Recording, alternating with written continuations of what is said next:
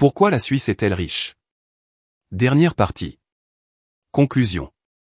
En substance, on peut dire que la prospérité de la Suisse au cours des 90 dernières années ne provient pas uniquement de circonstances favorables, mais qu'elle repose sur des atouts qu'elle a acquis.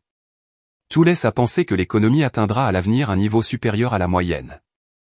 Il est, toutefois, impossible de prévoir la fin de l'histoire. Au cours des 90 dernières années, le taux moyen d'immigration a été nettement supérieur à celui de l'émigration, mais cette évolution ne s'est pas faite de manière linéaire. Si, à défaut de meilleures données, nous prenons comme indicateur le taux d'étrangers dans la population résidente permanente, on distingue quatre étapes, de 1920 à 1945, la part de la population étrangère résidente a diminué de moitié pour passer de 10 à 5% Cela provient de la politique d'immigration rigoureuse qui avait été instaurée et de la Seconde Guerre mondiale. Une première grande vague d'immigration a eu lieu pendant la phase de haute conjoncture qui a eu lieu de 1945 jusqu'à la grande récession du milieu des années 70.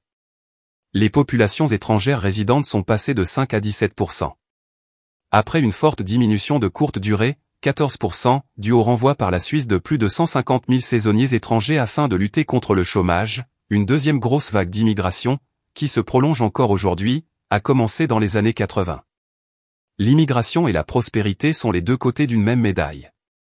Une économie de petite taille et ouverte comme celle de la Suisse ne peut croître régulièrement que si elle recrute de la main-d'œuvre étrangère.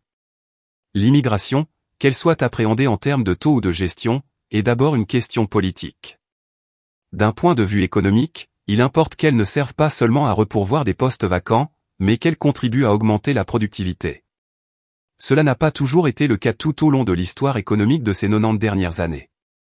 C'est surtout pendant la période de haute conjoncture de l'après-guerre que les branches structurellement faibles ont recruté de la main-d'œuvre étrangère, appliquant en cela une stratégie des bas salaires dans le but de différer leur inéluctable déclin. Il en a résulté un effondrement particulièrement dramatique dans les années 70.